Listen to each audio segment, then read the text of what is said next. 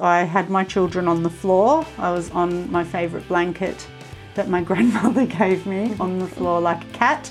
And I realised in that moment the potential of what our bodies can really do as women. Like I could feel his head, I could do my own internal, like, yeah, his head, I could feel it. I was in tears, I was just in tears and overwhelmed with gratitude.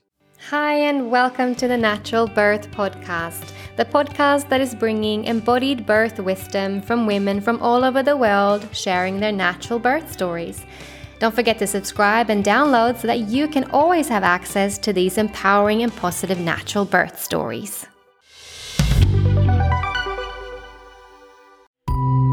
Hi, my name is Anna, also known as the Spiritual Midwife, and I am the Natural Birth podcast host. I'm a midwife and a childbirth educator, and I work with women worldwide, assisting them in having an empowering and natural birth experience and to truly claim their birth as a rite of passage. I offer online one on one sessions, packages, and online courses for the conscious mamas who don't want to leave their birth up to chance. If you want to know more about me and what I do in the world, then please visit me at thenaturalbirthcourse.com or connect with me on Instagram as the underscore spiritual underscore midwife. Now, if you love this podcast, then please consider taking a moment right now and leave a review. They mean the world to me and is also your way of helping me reach more women around the world with these natural and empowering birth stories. Together, we are changing the birth narrative one birth story at a time.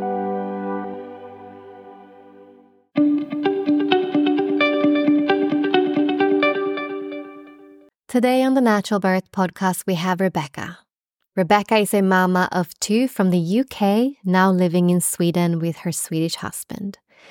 Rebecca and I met after Rebecca contacted me to be her spiritual midwife here in Stockholm, Sweden. At our first meeting, we discussed her previous traumatic hospital birth and how she, this time, was considering free birthing as she didn't really want to go back to the hospital. But this was not something that she was fully 100% anchored in, and her husband was also not happy about it. So we came to the conclusion that home birth with a registered midwife for safety was the way to go. As I am no longer a registered midwife after leaving Australia and moving back to Sweden, I helped Rebecca find a registered Swedish home birth midwife who carry the medications and equipment and can provide that extra medical assistance in the rare chance that Rebecca or her baby needed it. And I would assist Rebecca as her spiritual midwife, emotionally, mentally, physically, and spiritually. With the presence of her husband and me and the other home birth midwife, Rebecca birthed her beautiful baby peacefully in her birth pool at home after a few days of prodromal labor.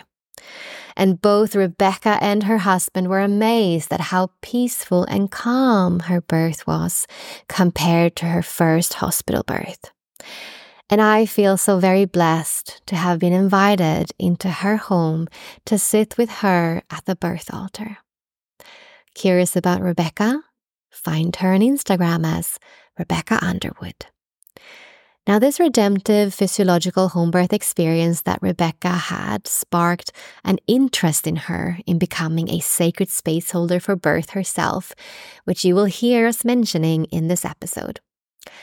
And she's now applying for the September cohort of the Spiritual Midwife Mentorship Program. And I could not be more proud, honored, and excited for her to join. The feedback that I'm getting from the mentorship students are just incredible. One of my beautiful mentees shared this with me to share with you. She says, This mentorship is not for everyone there is a certain type of soul calling and embodiment that is required. The mentorship's intention is to cultivate sacred space holders for birth and sacred physiological birth advocates. This requires a full excavation of our cellular imprints, lineage traits, collective wounding, a housekeeping effort that leaves no crack, nook, or cranny untouched. It is a true initiatory journey that Anna is taking us on, all with a simple invitation. We get to make the decision, the free will choice to go deep, to look within ourselves and ask and answer the questions that define us. To be a sacred space holder, one must be a clear channel. This is not some woo woo or foo foo lingo. This is the truth. I have to be conscious of what I am bringing into that holy, sacred, vast, and powerful portal that is birth. Every thread of energy matters. That means every intent, thought, action, word, and resonance, every drop matters. So we unearthed her story, our red thread lineage, our birth imprints, our blood rites, our first menarche, our own birth portal experiences, our relationship to our bodies, our sacred yonis, sexuality, and more. The container set and held is solid and deep we get to be witnessed by a cohort of vetted sisters that all have agreed to also take the plunge. We listen to each other with full hearts. We get to be witnessed as we unravel and weave ourselves together. This mentorship is most certainly not a doula training. Oh no. It is a soul calling. It requires a 100% commitment to yourself, your future self, and the women in the cohort. It is a reclamation of the divine feminine. It is a remembering of the matriarch. It is healing the collective witch and sister wound, and so much more. If you would like to know what liberation looks and feels and tastes like, if you want to be a part of the true healing needed so desperately within humanity on our planet today, if you wish to serve at the birth altar or anywhere near its sphere, like women's circles, preconception, pregnancy, postpartum, our blood rites, then I invite you to lean in. Anna has set the container that can hold you wherever you may be along the path. If you feel the call, it's time to answer. Thank you so much, Emily, for sharing your experience of the mentorship with us. And yes, it's time to answer. The doors for the September intake are now open. If you felt moved by these mentees' words and feel a resonance and a yes, then don't hesitate to apply and join us. You will be invited to a discovery call with me to speak of your dreams and your visions of how you'd like to work in this birth world and to see if this mentorship is truly for you.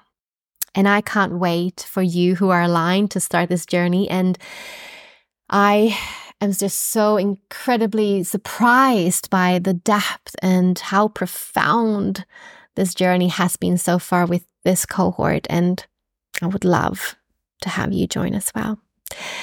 Find out more about the Spiritual Midwife Mentorship Program at thenaturalbirthcourse.com or via the link in the bio. Now let's dive into the Rebecca's birth story. Hi, Rebecca, and welcome to the Natural Birth Podcast. How are you? Hi. I'm good, Anna. How are you? Brilliant. It is so fabulous to see your beautiful face again because I have not seen you since we had our last postnatal visit, which must have been over a year ago now. It was over a year ago because it was, yeah, he's one now. And yeah. it's so, so crazy. So it's so lovely. You know, obviously we couldn't help ourselves. So we've been chatting away for the last 20 minutes and then went like, stop, we need to record, mm-hmm. wind back. and we've been even been looking through our like our text messages going like, how was it again when you were birthing? Because obviously I was at your birth. So this podcast episode will be a bit different from the normal natural birth podcast episodes where it's me hearing the birth story for the first time. This time, like I've had a few times before, women who I've worked with, come on, it'll be like your story and my story from two different perspectives. Mm-hmm. So strap on in as we tell our stories.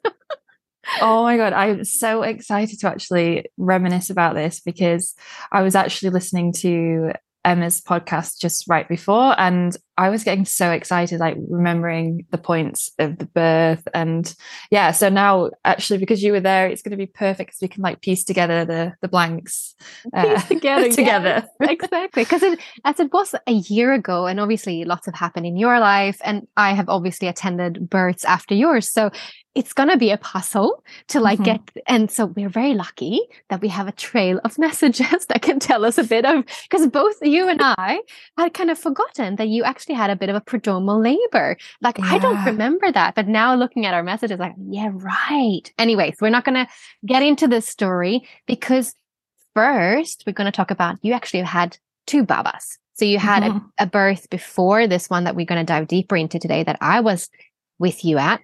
Um, but we're going to start with your first labor and birth, just briefly. You know, getting pregnant.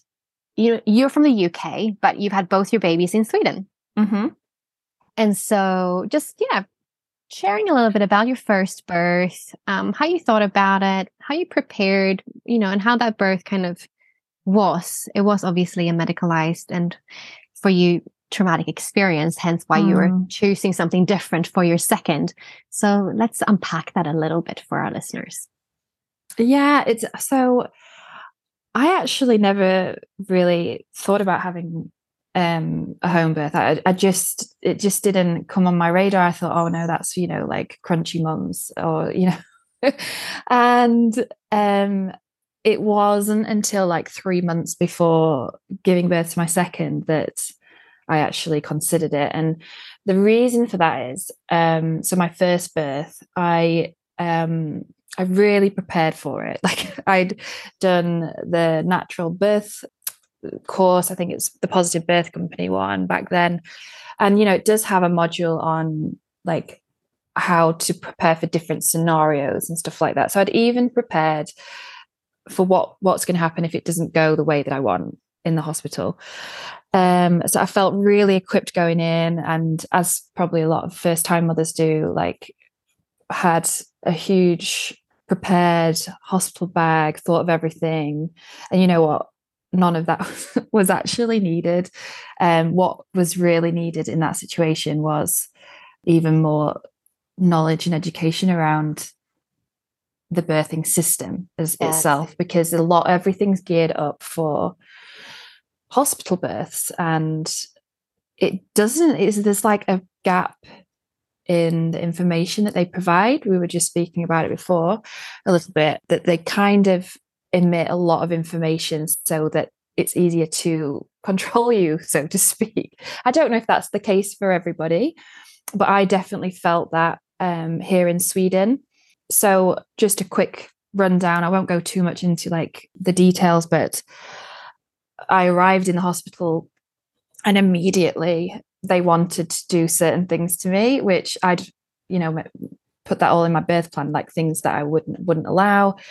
And i just you know they want being hooked up is i'm so like a sensitive person in that way. Like i don't like have any, anything on me especially when i'm in pain. And I, I do like to feel like i'm in control in some respects and if i ever get told what to do it's it just agitates me um they wanted you know to put in the the cannula and have the the heart rate monitor on and CTG, yeah. yeah and it was just like a battle even in the beginning And this is for a low risk woman. So for anyone listening, you know, for me being an Australian midwife, coming from that system, I've been shocked and horrified to understand the system in Sweden that is so medicalized. Because it's so known that Sweden is so progressive. But when it comes to birth and maternity care, I can tell you not. It's not. It's not. And the whole thing about routine CTGs, which is known, so well known around the world that o- it only increases the risk of cesarean, epidural, a um, scalp electrode on your baby's head, screwed into your baby's head, instrumental birth. It just increases all the intervention Mm. and it does not do anything. And I want everyone to hear it does nothing. It doesn't benefit you or your baby at all. It only does the opposite. But they're hell bent in Sweden to do it. Routine CTGs and all ba- all mamas, low risk, high risk doesn't matter. And this is very Mm. unique. It, it doesn't happen all around the world. It does happen a lot in the US, but this is um, this is not good practice. And you, as a low risk first time mama, why would you have a cannula in your hand? Sorry, I'm getting really worked up. We were not. gonna talk about this. Yeah, well, I managed to keep the cannula out for half of it, and then they'd got the doctor in, and she was like, "Look, it's better to do it now." I'm like, "Well, what for?" You know, like I, I don't, I'm not having anything.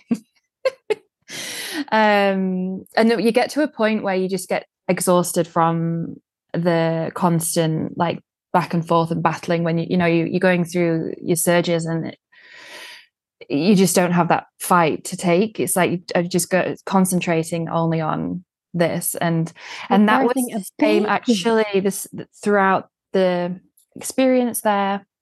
You know, I did meet some lovely midwives, um, but just because of their routines, they were. I felt like they were limited in what they could kind of do, and it was at Karolinska, the new one in Solna here in Stockholm, and it's quite renowned to be quite medicalized anyway. So yeah, I, I was, you know, I wasn't uh, self success, you know, even not knowing anything really because it was my first birth and I didn't know what to expect and Hmm. um yeah and I ended up this so the the, the heart rate monitor kept falling off my tummy because I'd lost so much water when my waters broke that I had this weird shaped uh, bump um so then they came in and they kind of told me off that it wasn't on because they couldn't see it on the screen outside and they said, well, we're going to have to put on a scalpel electrode. And I had no idea that that's screwed into the baby's head. That's weird. And I would Horrific. never, ever, ever allow that again. Anyway, Mm. long story short, uh, I ended up having every single drug Yeah. out there. Um, and n- not a nice experience with the anaesthetists and blah blah blah and then in, in the end had 10 people around me all shouting different instructions at me whilst i'm on my back and they, the two doctors were even arguing with themselves about what was the best course of action. And then they just created all this panic in the room whacked on the lights full and said look it's either we use the suction or cesarean. And i didn't really have a choice to say no to any of them at that point because they just made out like my baby was going to die which it was not the case. She came out perfectly healthy. And so uh, anyway long labor not a great experience i didn't really realize how that had affected me because i was so positive after she came out like i just completely forgot about all of that and it wasn't until three months before Ruben was born that I had this like complete fear just overcome me. And mm. I went into panic mode and I was like, oh my God, I'm, I don't want to do that again. I'm, I don't want to go in there. I don't, I don't even want to be in a hospital again because I just felt like my whole choice was taking out and, you know, things weren't explained to me at the time. And, uh, epidural, you know, which I had, I didn't even want the epidural, but they said it'll help me to get some rest because it was a long birth. And I was rushed into having that. And I started to go into sh- shock whilst I was having that. And uh, anyway, so I don't want to keep going back on that story because, but it, it's just to sort of see the contrast of, and where that came from this desire to have a natural birth. Yeah. and that really did open a whole door of in the world of birth. It's so much so that i even like i've i'm wanting to work with that as well. I haven't told you that anna but yeah there's like part of me that's like pulling me towards uh, a lot you know ha- having this uh for other women Yeah. because every woman deserves a beautiful empowering birth which i didn't know was possible but that you got. And I'm so glad you did. yeah yeah but let's go back to the story Yeah. because you because so so three months before your second birth with me, Mhm. what happened? you started feeling this panic in your body. You started to remember what had happened. yeah i felt i felt it in my chest like i was like like almost struggling to breathe because it was like that remembering lack of control and um just like i totally failed my body and failed my baby and Mm. um you know and that i don't feel like that was theirs to take like it, it certainly wasn't my body i mean i'm a healthy Yeah. 34 at the time um year old woman No, it was totally And- the system you were birthing in, which is the case for so many women. Yeah. I'd even tried, like, I've even been on the phone with department at the hospital who deal with women who are scared of giving birth. and that's not like that even I ended up and sort of thinking, gosh, they really do have limitations in what they can do for you. Um and I thought this is this even though she was talking through like how I can feel more empowered, it was within their guidelines. Yeah. And you know what? Most women they can't- scared, yeah, most women that are scared, what they say is, let's book you in for an induction. Because then you can control it. Then you know when it happens. You can come in, you get your epidural, and then you won't feel anything, and then you'll have your baby. And we just medicalize the whole way, and then you have to don't have to be scared. Hmm. But what they're doing then is taking an already traumatized woman who's scared and putting her into a situation which has a high high likelihood of more interventions and more trauma. of course, It's absolutely insane. it, so how they sort of I think sell it in that way they say you know like have an induction is so that they can control it so that you don't have to do anything really they just tell you everything you have to do which I mean that that's not my style I I need to feel like it's been driven by me not you know the other way around Because so Um, many people have had traumatic births. It's exactly what you say the loss of control and autonomy over your own body, Mm. process, everything. And here they're saying, oh, our solution is to totally do that again from the get go. Just, Mm. you just, you're just the passenger now. And we're just going to do this to your body. How is that? I don't is that- know and How is that a solution? no, exactly. And I think at the time, you know, you're saying like what triggered it for me three months before. And it was because the last three people I knew, like friends and family that had had babies since my last one, um, they'd all ended up in emergency cesareans and had like these terrible, terrible situations. Luckily, I didn't end up having a cesarean, but I might as well have because, you know, I was stitched up to the nines, like 19 stitches. Um, I hemorrhaged, like all of the things that could have gone wrong at that time did. And I'm, you know, actually believe that th- them, you know, even just checking me, my dilation, which I thought they had to do. And um, every time they did it, they were trying to pull my cervix round because they said it was too far back. And that in itself, every time they did that, I threw up. And I just felt so ill and like so much pain from that process. And I was like, I didn't know that that could I could have been avoided. Probably would have slowed. That's probably why it was a long birth it was slowing it down. So I just think there was a real chain reaction of um, interventions that um, happened, and yeah. So this. So I went to the complete end of the other spectrum. I wanted to do not quite free birth, but Well, you to were, have you- a you were- natural home birth. you were a little bit into the free birth idea because let's let's come to so when you had these feelings you started to search for a different way right so Mm. tell us the story of how you found me yeah so when when i decided that i wanted to have a natural birth i spoke to my friend in australia who's actually originally from the uk lives in sydney and she'd had a similar situation to me with her first child and then was you know really determined to have a better experience home birth. And she'd shared with me um, a really great documentary called birth time and i highly recommend people to watch that if, if they haven't before having a baby. So good. um, and so I went watched that, went away. I was even more like determined myself as well, just to have a similar experience to what she did the second time. She had a home birth, which they don't allow if you've had a cesarean in the hospital, they don't allow you to have a natural vaginal birth the second time she's Where? saying, "Oh, at home." So they won't provide you with a mid. Yeah, they won't provide you a midwife, so she had to do it all private. Mm. Oh, I'm not sure that's Australia wide, but yeah, there's Mm. definitely depending on the hospital and the home birth program and so on and so forth. It depends, but yeah, generally you have to go with a privately practicing independent midwife. Mm. Yeah. her her- story was just so inspiring because you know she she ended up having quite a large baby and it was all at home no pain relief just she just you know had a beautiful beautiful birth.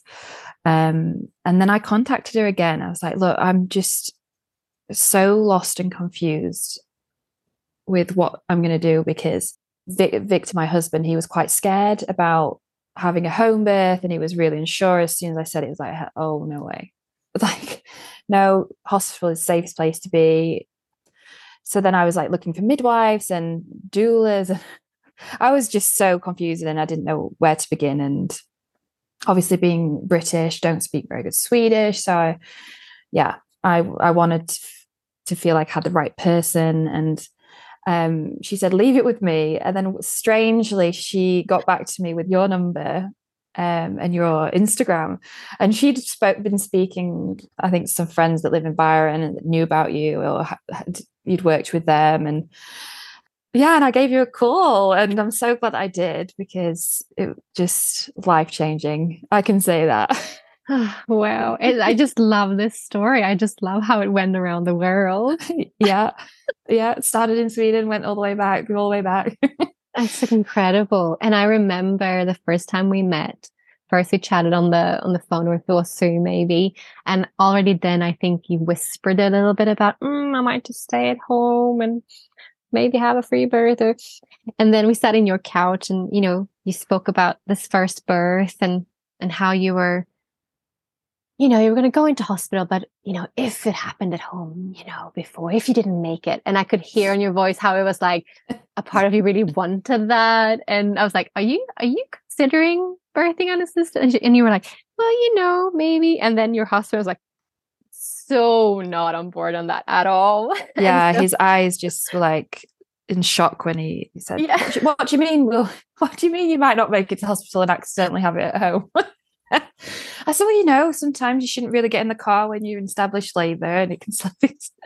so he, he, I think he caught on to that I was, you know, gunning for this home birth. And um, at that point, then, cause then we decided, you know, we, we would, we wanted you as our um, spiritual midwife. And of course, that I think the negotiation there for Victor was that if we're going to do the home birth thing, Mm. it like let's get a midwife as well. yeah Um, exactly and and I, I- half, yeah, half of me was a little bit in agreeing agreement there because I wasn't in the place ready to, you know, do the work for a free birth, and I I wouldn't forgive myself, you know, if anything had gone wrong. Um, and I did hemorrhage the first birth, so I was like, "Oh, my mum hemorrhaged with me. Like, is that something you know? I'm R- RS Yeah. negative, RD negative, so I'd need the injection, and it, I don't know. I just still had a bit of fear left about that. But anyway, the thing round the free birth was why I was toying with it is because actually it was quite difficult to find a midwife that close to the due date. yeah So we, I think together we'd sort of said, right, okay, here's the plan of action. Try and find a midwife. If we can't get one, then plan B will be that you come to the hospital with me yeah and you know you're you're in my corner so to speak because i just knew that i didn't want to have to like take that yeah. argument with the hospital staff which Yeah. was you know one of my biggest concerns for birthing Definitely. It's it's so important to have someone if you walk into hospital to advocate for you. And I just I think that period, I just don't think that women should walk into hospital alone with their partners. They need that if you're going to birth in the hospital, A you hundred need percent. someone. It doesn't matter how informed you are. You are not supposed to advocate for yourself in labor. Like that is not the time. You need to be in the birthing round. And um and you know when it comes to you know I'm very supportive of women birthing exactly how they want and feel most safe. And if you, and I'm totally for women free birthing, but if you are, you need to be, you need to really do the work and sit with it and be 100% okay with, I mean, you should always be 100% okay with death in life because that's part of life. But in birth and doing free birth, you need to sit with all those really big, scary things and fully claim them. Like it's a big thing to, to take on and, and I'm like, do it if you feel like it. But I did know with you and your husband, it wasn't, I could feel that it wasn't that 100% like I am super committed to this journey, but you, but I could feel and sense how you really didn't want to be in hospital. Mm. So it was such a great idea, seeing as, you know, being in Sweden, um, being an Australian midwife, I wasn't registered to be assisting births as a registered midwife, hence why I am a spiritual midwife in Sweden. And now I'm actually officially unregistered as of May. Here's my announcement. I no longer have and hold a registration. I am a midwife and I will always be a midwife, but I am so fed up with the system that I have now said, beep it to it. And I Mhm. am, I am fully um, sovereign now to speak and be fully authentic in this space that's so needed. So that's why I've decided to deregister. Mm, I just love the work that you do, Anna. And I I know I'm not like pregnant anymore or having any more babies, but I, I follow you and everything, and it's so important work that you do. And there's, you know, there's change makers in this world, and you're one of them. And I think there needs to be more of that. Um, and like you say, every you know, everyone, if you're going into the hospital, that's totally fine. And you know, uh, like I can't speak bad about the whole thing because I do know that people have really great experience as well. But to have someone by your side that knows it and can sort of advocate for you at that time is is needed a hundred percent because I, I think husbands or partners they do get overlooked at the hospital and they you know they're Yeah. kind of like And they, and they don't know, and they should. no and, they're and not educated, and they it, they it will be overwhelming for them too. Like, and if someone pulls out with the, which they do all the time, the dead baby card in the hospital, your husband's not going to go like, no, she doesn't want to have the ventouse. He's going to go Mhm. get the baby out, right? Yeah. of course he will. Uh, yeah well they were they were talking in swedish when when they did that and I just saw that his face and he started crying and I was like, what the hell have they just said? You know, that and it was the dead baby card. And how awful Mm. that is. And I I would I actually want to help women to not have to have to go through that like rhetoric around yeah. be you know putting that on the parents when they're in hospital where you're taught growing up it's the safest place to be right yeah. it, birth is not medic it's not a medical No. you're, you're not you're not sick Mm-mm. and it was i think in the 50s when all that you know the patriarchy and the, the whole thinking around like we need to control the birthing situation. Whereas for centuries women have done it in barns in at home. I, I spoke to my mum the other day. She was born in bed at home and that was completely normal even my, my mum's era. Yeah. and so it's only really this generation that's the last hundred we're years. led to believe Yeah, Hmm? for sure, very much so. And woman was, you know, it's just seen as part. Just when you say like someone putting in their fingers and pulling on your cervix, thinking that it's all about mechanics. It's just about pulling the cervix forward and you open. But it's not. Your cervix has its own intelligence Mm. and she's so delicate and sensitive and she will just keep closed if she doesn't feel safe. And who exactly freaking fucking feel safe if someone has their fingers up vagina and pulling at her. Like it just it just blows my mind. that Yeah. still like the mainstream practice. right It just I, I yeah. Oh i could go on and on and on and on and on and on, and on about that bit. We need Um, to get into your actual yes. Yeah. So so we sourced a midwife, right? We sourced a midwife for you that was um, an amazing midwife that has so many years of uh, home birth Mm. home behind her. She's traveled. She was even in the Ukraine, uh, assisting women now during the war. Like she is an amazing midwife, right? And she's situated here in Stockholm. And she was free. She could assist. So Originally, she wasn't. I Oh. remember because when we first, but so when I was first in contact with you, and I I called Mamansa, I got a recommendation from another midwife that lives in uh, Västerås, and she was like, "Oh, I'm actually going to the Ukraine. Not sure I'll be back for your due date, um, guest date. Well, it was the hospital due date, so it wasn't my guest date." and then, strangely, she texted me. I was overdue, and she texted me saying, "Oh no, no, I think it was like the week before my due date." And said, "Oh, I'm actually back now from the Ukraine. Um, if you're still looking for a, midwife, I can. Um, I can't be on call for you because I do have other uh, women I'm booked in with, but um, if I'm available that day that you give birth, then I'll come. So it was really like, you know, shooting from the hip, winging winging it still. So this there was still a plan of I might actually have to go to hospital if she's not available. But you know, as these things work out, the stars aligned and she was available and yeah, amazing. And it is so amazing how also like women, you know, we can hold babies in if we know like, okay, so this is where, you know, I've just had that happen. And I so know so many colleagues who've had that happen. Like if you're gone, then she won't birth until you're back. Or, you know, if you're not available, she'll hold on for a few more days. You know, it's just, it's magic like that, how it actually very often aligns. And even when I've had many clients, um, starting birthing at the same time or sim- you know, days after each other. It's never ever been that I've missed a birth. So far, Mm. touch wood, like in, in so many years, I have not had that happen. I've had to go from one birth to another, but it hasn't been you Mhm. missed one. So, uh, except that some I do have been in the car a few times with the FaceTime when the babies come, but you know that, that works too. then you know the partner catches or the mom catches, and it's Oh, all wow. fine, right? It's Mhm. and that's when birth birth works. yeah. Ninety nine percent of the time, like it works, it works. And then It you does. come, you know, post, you know, but just after, and that's really, really when you need a midwife. Truly, so Mm. actually more so after the baby's born. Yeah. You know, just to say that, you know, bleeding and baby's all right. And, you know, Yeah.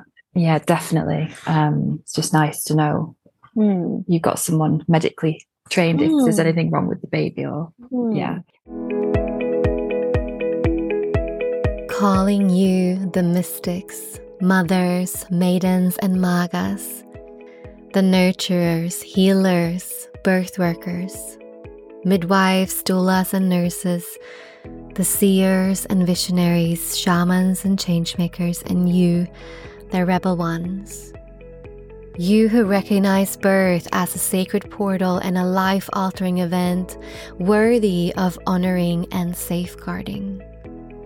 You who want to walk alongside women through her rite of passage from maiden to mother and provide a safe, sacred, and physiological birth space. Here is your invitation to apply for the Spiritual Midwife Mentorship Program starting in September. A full year's container of learning, embodying, and deepening into a true space holder and sacred advocate for a woman's rite of passage of birth. By weaving ancient and modern knowledge of her story, women's wisdom, physiological birth skills, and the art of sacred space holding, this program is unique to its kind as it also offers transformational one on one mentoring with me, personally assisting you in becoming the clear channel and the best space holder that you can be. You will be held, nurtured, and supported for a whole year inside our worldwide spiritual midwife community as you learn and embody the teachings and skills and start sharing your gifts with the world. This mentorship program is for you who feel a deep calling to serve as the custodian of the sacred at the birth altar whose intuition is ringing clear as you receive this invitation. Find out more and apply at thenaturalbirthcourse.com.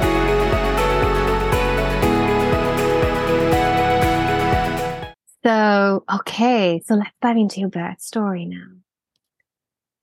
Let's okay. begin with we were just sitting here The before with timeline. with our little the confusing timeline. Yes, because Um, I had totally, totally forgot that you were in prodromal labor for quite a few days. Let's talk about that. What do you remember about those days being on and off in labor? I think I was. um, I think we. I first texted you on the thirteenth, which was three days after the due date.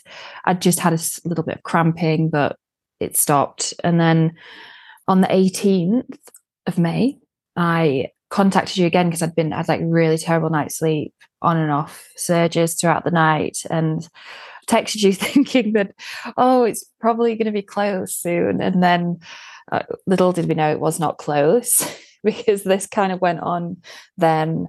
The 19th 20th 20th i think i sent like my little girl to her gr- grandmother's um because i really genuinely thought that the 19th like uh, the contractions were like 10 minutes apart and i'd lost my mucus plug and i was like right action and then i don't know what it was i think the fact that I'd sent Malou away, my little girl.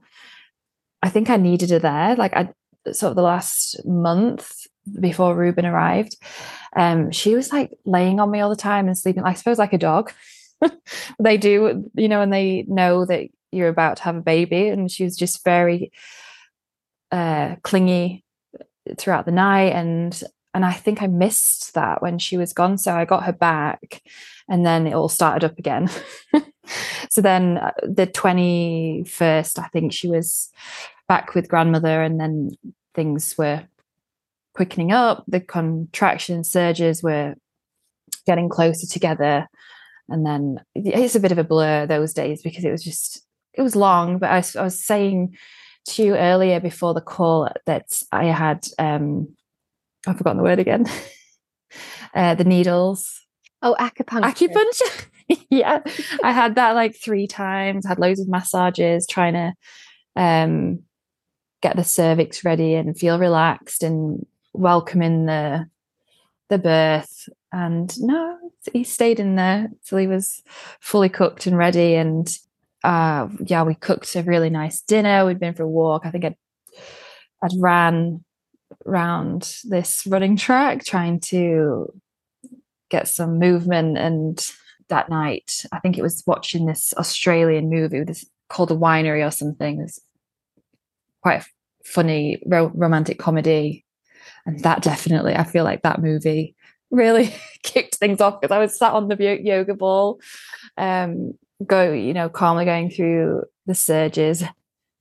And then all of a sudden it just quickened up and then that's when we texted you. I think it was around 5.30 in the afternoon. Yeah. and so then we got everything set up and and then just kept track the, the time between each surge. So we knew when would be a good time to contact you. But i think that it was victor that ended up contacting you because Yeah. i'd gotten to a point where i i didn't even know what was going on anymore so then i think he must have called you a text and said yeah come come over Yeah, which I is had about a nine o'clock. Yeah, I had a feeling when you, I have little texts here from the morning, and that you were resting, and then a little update that you'd had like more regular contractions from lunchtime. You know, was starting to, you were starting to do some of the natural induction techniques. You, he wrote to me here yeah some of the things that I recommend. spinning babies Yeah, the that was funny And we just had a laugh with it all it was yeah, know experimental and fun yeah. And also, it's so funny. He said around uh, dinner time, around six, he was like, "Does eating slow down later? Should she eat dinner or, or more light, like like like soup?" Um, and he said, "Oh, I've cooked chicken with some veggies." And I was it. yeah. and I was like, yes, absolutely. If she wants to eat, she should eat. Just you know. And the next time I heard from him uh, was probably around nine, and then I rocked Mm. up around just before ten p.m. right to yeah your place. And I remember, um, you know, coming into the space and you made it so beautiful. It was like dark and there was fairy lights and low lighting and um, you were in your bedroom. You had that mattress on the floor and the lotus bowl and you were I think when I came in, you were standing and just moving and swaying from side to Mm. side, and you were doing your thing, and you were standing up on your tippy toes, and in yeah, with contractions, and Oh yeah, I Doing a- about that. yeah, and doing a little bit of that kind of birth dance. And I remember just encourage you to, you know, lower your voice a bit because you were a little bit, you know, it was definitely, you were definitely very much in active labor. It was like, you know, Mm. because we weren't sure, right? Because you had gone for this prodromal on and off for a few days, right? But I had a feeling that day that it would be that day. And um, when I and when I took um, the taxi over to your place, I definitely felt like, yes, I mean, I, I definitely think this is it, but I wonder where she's at, you know? Mm. And moving in there, it's like, yeah, she's definitely inactive. But I think you thought at that time that you were like probably going to have a baby. So, or at least maybe your husband did. I remember going, oh, I don't think it's time just yet. Or if he asked me, I can't remember, but it was like, no, it's a, it's a Yeah. And um, I could feel, you know, I, I came in and I was with you for a while. But then I could feel like, I think it's better if I leave. Remember that? I went and Yeah, it kind of slowed down a little bit, and I remember you saying, "I'm just gonna go into the living room because I think I'm, I think I'm making it slow down." And I actually know what I'm like because you just arrived. I wanted to like talk to you and Mhm. make sure that you were okay, and that, yeah, must. I didn't realize what it was doing, but that definitely must have been why things slowed down a little bit, and you'd notice that. I, I, I didn't. Yeah, so you went out the room, and then I think Victor and I tried to have a little bit of rest since the, the surgeries had slowed down a little bit. Um, but I, I mean, you can't. It was so difficult to rest. it's like, nah, this is not. This is too like but that's a good uncomfortable. Yeah. Yeah. So that's, you know, because I definitely saw like you were fully in the throes of labor, like this would not stop. But that is the thing. Like even I, who you knew and we had great rapport and you trusted me and, you know, we had this good relationship. Anyone coming into your space will alter the chemistry of birth Mm, even the most trusted person. And so this is what everyone needs to understand, right? And also as birth workers that we need to understand. And so, you know, we had a bit of a chat. I think I was with you for maybe half an hour, an hour before I was, you know, telling you guys, you know, just do your thing, rest if you want to. But if you can't, that's great. You know, that's a positive thing, but just, you know, rest because resting kicks things up again because you're really relaxing, right? That's the key, right? Relaxing, fully body, Mm. mind, and soul. So I snuck out to the living room to lie down on the couch a bit and just listened to your sounds. And, um, you know, I think it was only about an hour I was in the living room until I came back in because I could hear your sounds were shifting. yeah. And then I, I, I just remember you giving me like, help. I was, I was leaning over the ball, I think, and you did something to my back, and it was felt really nice. Don't know what you did, but it was like a relief. Yeah. And then I think from that point on, it's just a blur. yeah, because you went deep. You went, in, went deep into the birth round. You really yeah. dropped in. So it was a good thing for me to just leave. And I didn't have to leave long until you kind of got back into where you probably were before I came. You know, but my my presence kind of took you out a bit and then you came back. Mm. And uh think I'm did I I think I I said to your husband to go and rest or something for a little while. Like we Mm. were tag teaming and I was like, I'll, I'll just be with her. That's right. Yeah. yeah. And so he left and we did that. You were on the Pilates ball. I was pressing your hips together or giving you Mm. some acupressure points. And at some point he must have come back because I remember this moment. So, you know, I came around 10. I think by 11, between 11 and 12, I might have scooted away to the living room. and then I was back around probably 12 or something. I can't remember because you, you would have the, you would know when things happened because I can't also fully say with a timeline, but you might have it written down or texts with the midwife and everything. But I know that me and Ruben at one point then after that, when he had maybe had a rest for a while, came back. and you had this moment. Do you remember that moment? No. So you had this moment where all of a sudden you like, I don't know if you lie back, like from being oh gosh. Yes. and it's like you're gonna have a head come out of your bum or something. It just the way you react, both me and your husband were like, "Shit, what's happening? Are you having the baby now?" Oh my god, I that that was like I had this complete like moment where I was that, that must have been a transition or I don't know what you call but it was the, the it was so intense that it literally just like completely bolted me backwards. And at that point I was thinking to myself oh I wish I had some gas and air. But you know you can't have that here in Sweden uh, if you have a home birth. But then that quickly passed and I got back into the rhythm. And then I just remember from that point on I didn't know where to put myself, where to be. And I was kind of like pacing between being out in our tiny, tiny, tiny bathroom and leaning over the chest of drawers behind me here. Um, and yeah, it was the tiptoes because I, it was like with every surge was just almost like I was, I don't know if I was trying to get my tiptoes to get away from uh, the sensation or what. It just happened that I was, you know, but I kept. I think. Did you say to me like, "Oh, his just every time you get a surge, just go yes." Mm. Was it you that said that? Probably. Welcome it in and say yes, thank you. And so I was trying to concentrate on doing that and um not letting it sort of overpower me because I Mm. was didn't want to get that where I flew back again because it was like so intense. Yeah, it was really something Um, that jolted you. And when that happened, there was a shift. There was definitely a transition. And um, after that, you started to to have more of a in between, more of a pushy um, sound. It was not Mm. every, but it was starting to shift, and you were starting to bring baby down.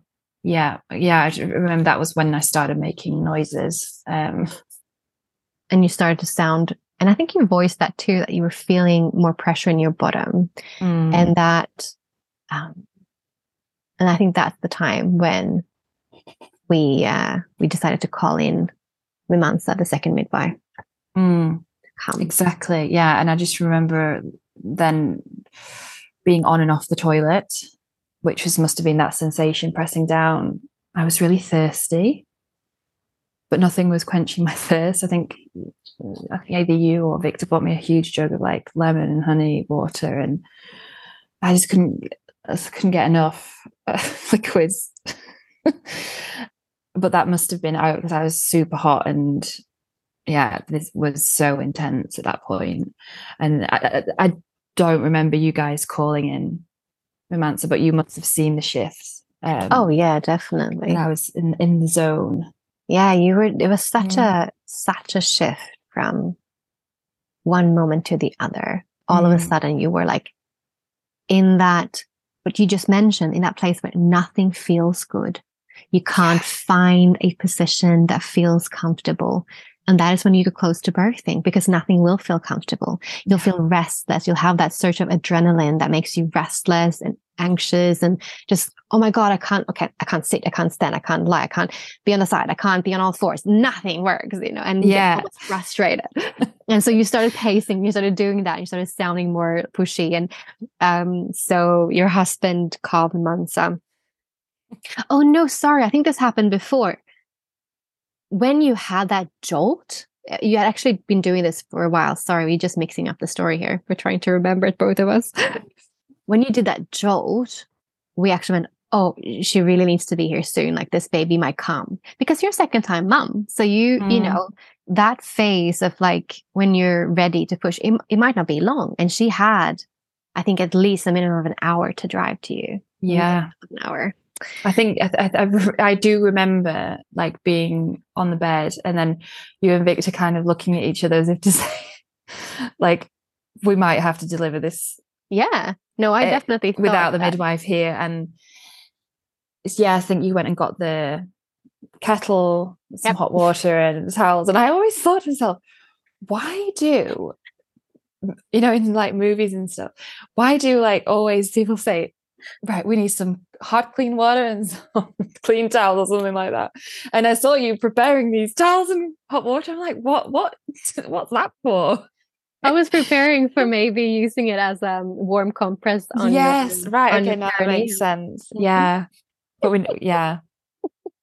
but we didn't get to that because it didn't go that fast. But You kind of had that really intense jolt and moment, and then you kind of, you know, go, yeah, yeah. Mm. You, you kind of found your rhythm, and then you eventually jumped into the pool. Not long, like this is not a long time, you know. As we called, or he called the midwife. She probably took one hour, a bit longer, maybe, and she was only really there until you had a baby.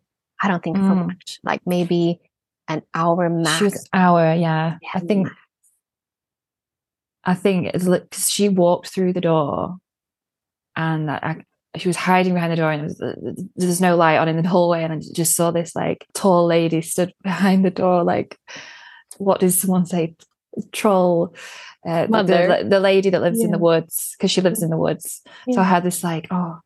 This lovely lady that's here, and it was just this calm presence that she brought with her and it was must have been i think 20 minutes after that and i just was like pushing. baby's coming Yeah. i'm getting in that back in that pool and um it was almost like there was nothing around me i it was just me and this like a tunnel almost of the baby's coming in and out i'm gonna get it out.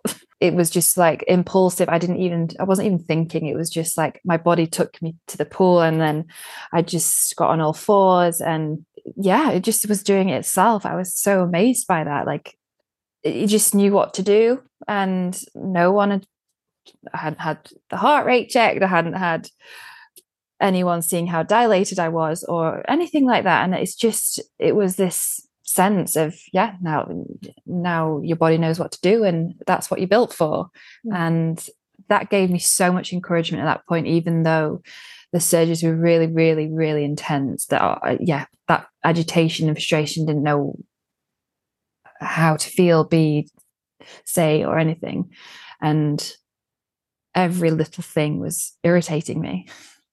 Like even i think we'd got a candle lit in there in the bed in in we sorry just to set the scene a little bit we'd put a birth pool in my daughter's room Mm. and had fairy lights and s- some candles in there but even the candlelight was too bright i think you i asked you to blow it out because that was just too much for me that light which is nonsense really because you know No. but you then yeah totally in your primal birthing body and realm. And that's exactly how birth should, you know, Mhm. should be. It should be in a warm, cozy, small space that is dark. And that's exactly what you created for yourself. Like it was so dark in there. Could barely see anything. and you were in the pool and the beautiful midwife literally just sat on a stool next to you. yeah and I was next to you, and your husband was next to you, holding your hands, anchoring you. And we, I feel like barely anyone of us spoke. You know, we were just sitting Yeah. there. There was just a few words here and there of like, I think reminding you maybe to breathe, but I don't even think we did much of that. Like you were just doing it, and we I loved that. I Mm. loved that. Um, it, it- that that part was probably my favorite part because I just loved how all of you believed in me in that moment, and that is what I needed to be able to feel capable to do it. It, it was such a transformation from how I felt quite helpless with my first birth and how I felt so empowered with this one and just you guys holding that space. And you know, I just remember looking up, seeing Mamansa on the armchair, just legs crossed, laying there, super chilled, drinking this coffee. Yeah. I, I, and I, I I think I said to her like, "Do I need to do anything? Do you need to do anything? Do you need to check?" And she's like, "Do you want me to?" She said, "You." She went, "You're doing a good job." And she kind of nodded like that and continued drinking the coffee. And I was like, "Okay, she trusts me," which which is, sounds crazy, but just knowing that or being how do I say this? You know, having someone trust you Mm. was enough for me to feel like, yeah, I've got this. I've got this. I can do this now. Um, which took away that fear. And I just went into right. And it was, I, th- I, I think it was what was three or four surges, and then it, he just came in and out. I think it was the second to last one. I'd already felt his head, and that kind of gave me an even more of a a confidence boost. Like, frigging hell, yes, we're there. And I thought, right, I really want to get him out again because I don't want to have any more. I don't want to do this anymore. I just want to get him out. I'm tired. I, I just remember really going for it in that last part, and I pushed like I was, I don't know, on the toilet. I was like, "Ugh." and I I felt so proud of myself that I, that I'd got the head completely out and the shoulders were still inside. And then, yeah, the next one kind of did it itself because, yeah, it was already the hard part was done. Mm. And then what happened then? Yeah, his he came out. you were like, oh my god, he's come out in the in the um in the sac. Yeah. Do you remember that? And it like Yeah. exploded when it got in the Yeah. water. Um, So special. yeah, just uh, that whole so uh, so amazing. That whole part of the birth. Yeah. Mm. And I remember um you saying before that you wanted photos, but it was so dark. yeah.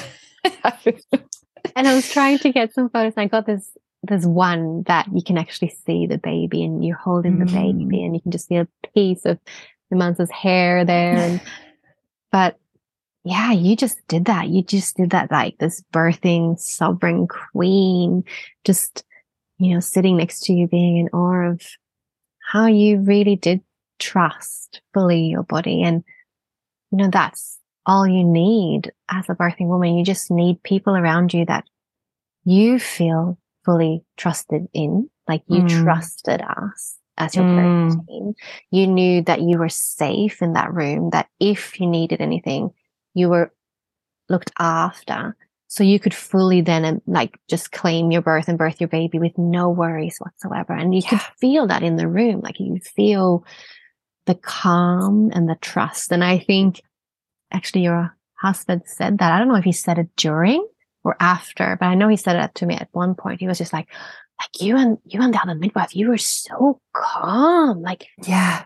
like you, you didn't do anything. and I was like, yeah, well, that's that's a good thing. If we don't do anything, like that's how Yeah, it's that's supposed the to be. idea. That's Yeah. the idea. If we do nothing, like that's the best outcome. Yeah.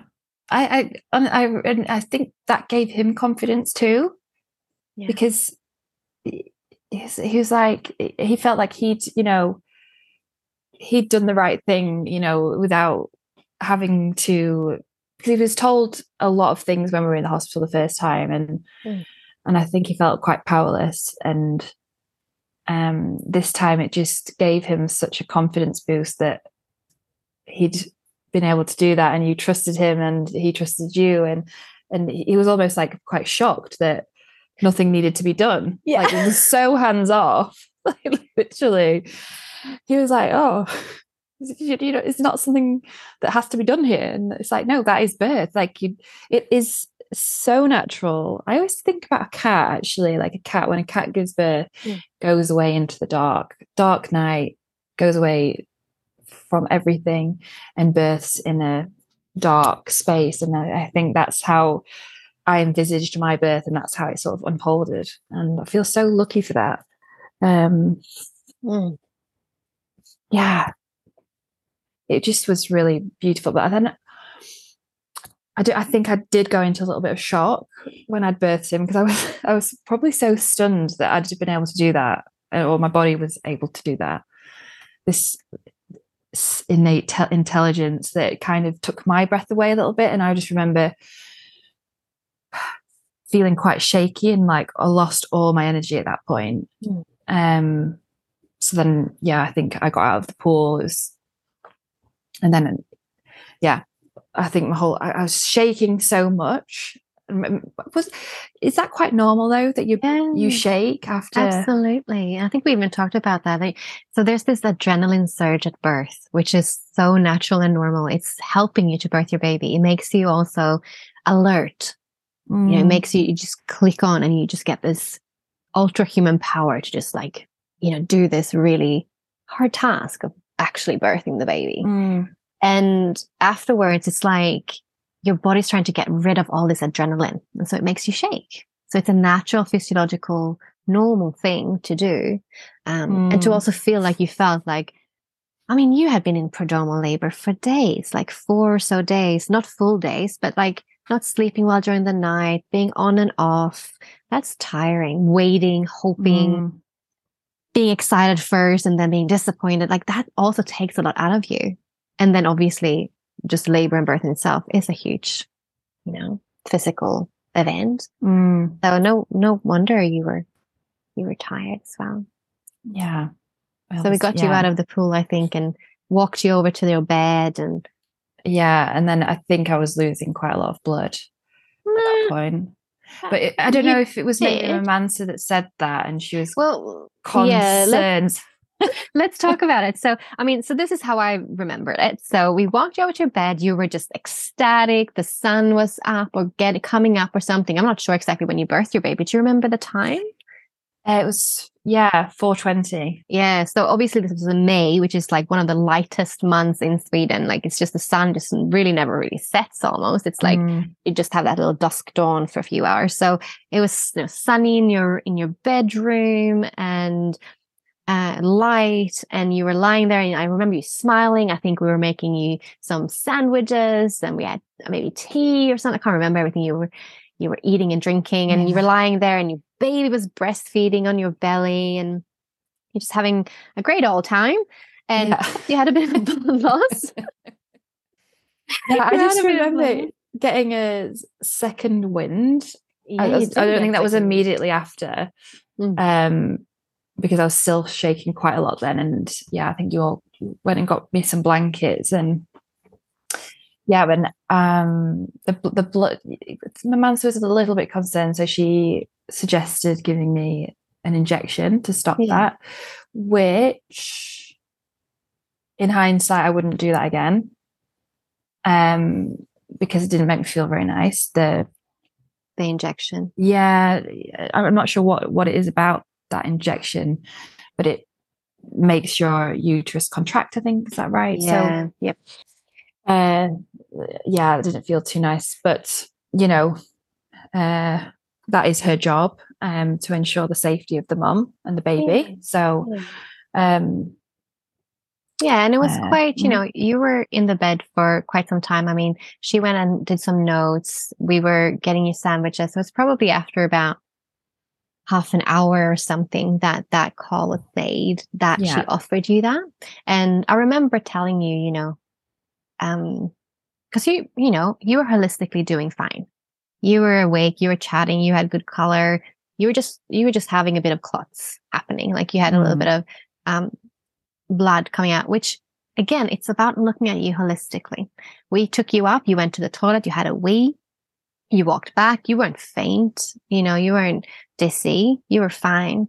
Um, so I remember saying, you know, do you want, do you want this injection? I think you said that you wanted it. And I think it comes from that you had a hemorrhage, or you were told at least that you had a hemorrhage the last time, and your mom had, and you know, it, was probably in the back of your mind of just like, Yeah. I'd, I'd rather be safe than sorry. And so, you know, there was a point in, in giving it to you from that point of view that you wanted it, you, it made you feel safe. mm, At that point, yeah, Though you had already kind of, um, I think lost what you were going to lose ish, and that you, you know, you were fine holistically. You were walking around breastfeeding your baby, talking, um, feeling, feeling Yeah. good, you know? Yeah. yeah, But, you know, Like- it's that call of Mm. like, if you look at the blood loss, yeah, you probably had lost, I don't know, I can't remember. I don't know if it says in your notes. Does it say in your notes what you wrote down? I think it wasn't quite. It was almost on the borderline of being too much. Yeah. Yeah. So I think that was why we sort of made that call. And yeah, it it's Yeah.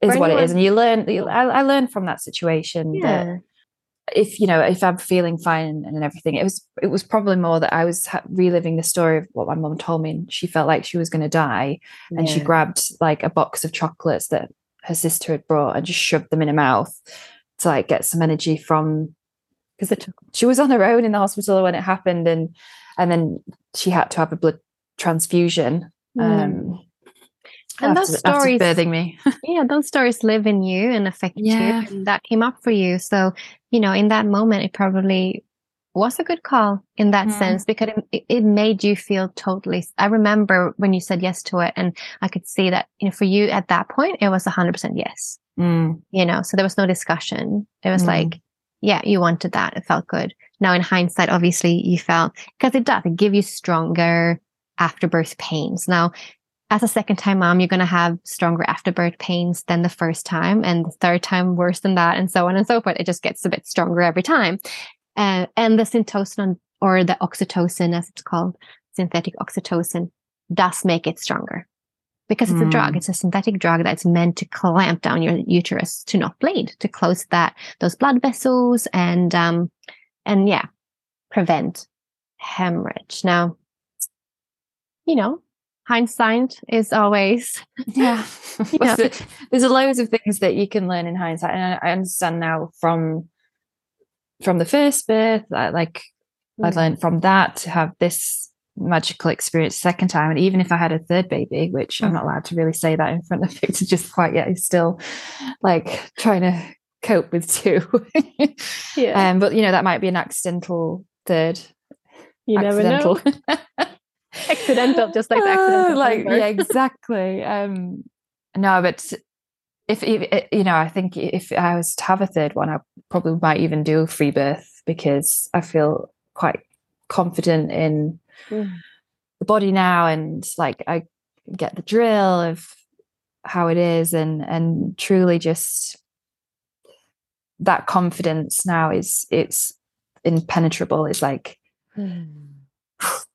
yeah it's a powerful feeling to feel when you you know you can do what you were built to do if you know what i mean. The rite of passage as a female like wow and i really would love uh for other people to experience that as you as you you know this is what your life's work is and i think it's so cool And it is. It's like the power of going through a physiological birth, going through something that is hard. Like it's so hard. It's not an easy task. Whatever birth you have, whether it's an hour, 10 hours, or 10 days of that journey, it's hard. It's a hard ordeal to birth, but it just, it, what you get out of that challenge is the the embodied knowledge you have now of your power. No one can mm-hmm. take that away from you. And no one can show you that or tell you about it, really. You, you, you don't know until you experience it. The visceral embodied feeling that you've Mm. experienced now. And you can really compare it because you've had two very opposite experiences. Yeah.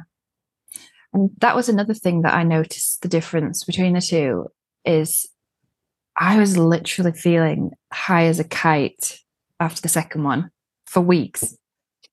It was almost like I I couldn't there was just like love and joy bursting from every part of my body and I- it's hard to describe but then I someone said well you, you know it's like if you run a marathon for example you get that like runner's high afterwards and it can last a long mm. time whereas you know if you eat a bar of chocolate you get a momentary like mm.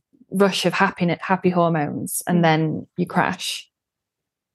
So and I feel I feel like the fact that the birth was like a long one in the sense that it was on and off for quite a few days but trying to keep up that good feeling and trust in the process so to speak was like this journey and feeling all of those tough surges Mm. kind of created this like long lasting high afterwards once it was all done with And know that's the mean? magic of physiological birth, like the building of the oxytocin receptors. And you know what? The longer you are in labor, the more oxytocin receptors are created. So even more of that mm-hmm. high, even more of that explosion of love and joy that you just experienced and and expressed to us. Like that is the reward of going through the ordeal that it is to birth a baby Yeah. But it's like the most amazing gift. And it also it primes you you know to bond with your baby on such a powerful deep place within you. And even though you love your baby regardless of how it's born the bonding can you did you have a, different experience the second time around with your bonding with your baby compared to the first? Yeah I, I, I mean i did bond immediately well with my first um but i feel like she came out so she was so quiet. Mm. and she just would look at me and i feel like we'd been through that kind of traumatic things together and i feel like we bonded because of that. Um and you know she took to the the breast straight away. So that it, but it was hard in the sense that i felt like i'd been through like a car wash. You know i felt battered Yeah. Whereas the the so i, I couldn't fully like take that take it in that postpartum beginning part everything was painful yeah and I just felt like, what happened there? You know, I was like, psh. um, the second time it was just so much easier to process, and I, I think that bond then with Ruben was almost like I just was like this addiction to him, like. I couldn't take my eyes off him. I just thought it was the cutest thing in the world. um, and yeah, obsessed with him and yeah definitely different but even though like my body after Ruben was it was achy it just felt so much more like like an ache if you've done a, a long run that kind of feeling so yeah not a pathological feeling but just like a normal yeah and it was not like I had like all these drugs that needed to come out of my system or anything um Yeah.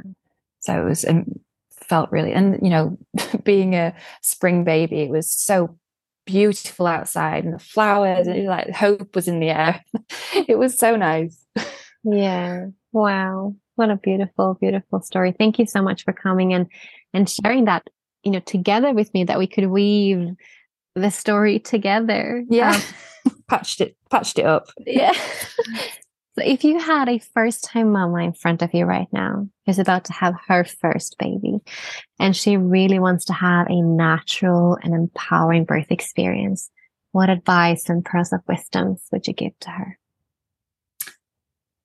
I would just say you are the most perfect thing that has ever been created and trust that you can birth your baby and you don't need anything to do that. It's all within you and your body knows exactly what to do.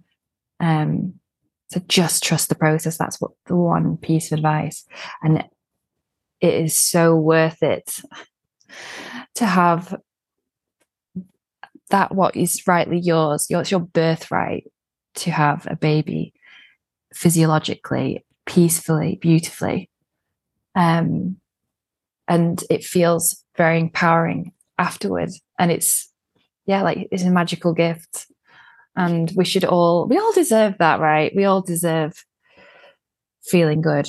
And yeah i would just go with your gut and do it it's not nothing to regret honestly to have a home birth a natural birth Yeah, Beautiful. Trusting fully the process and yourself is the biggest gift. And whatever you need to do to come to the point where you can fully do that, I'd say to add to that. Thank you so much, Rebecca. It's been Thank you, absolutely a pleasure seeing you your beautiful face again. oh same and so lovely to see you and thank you for having me on your podcast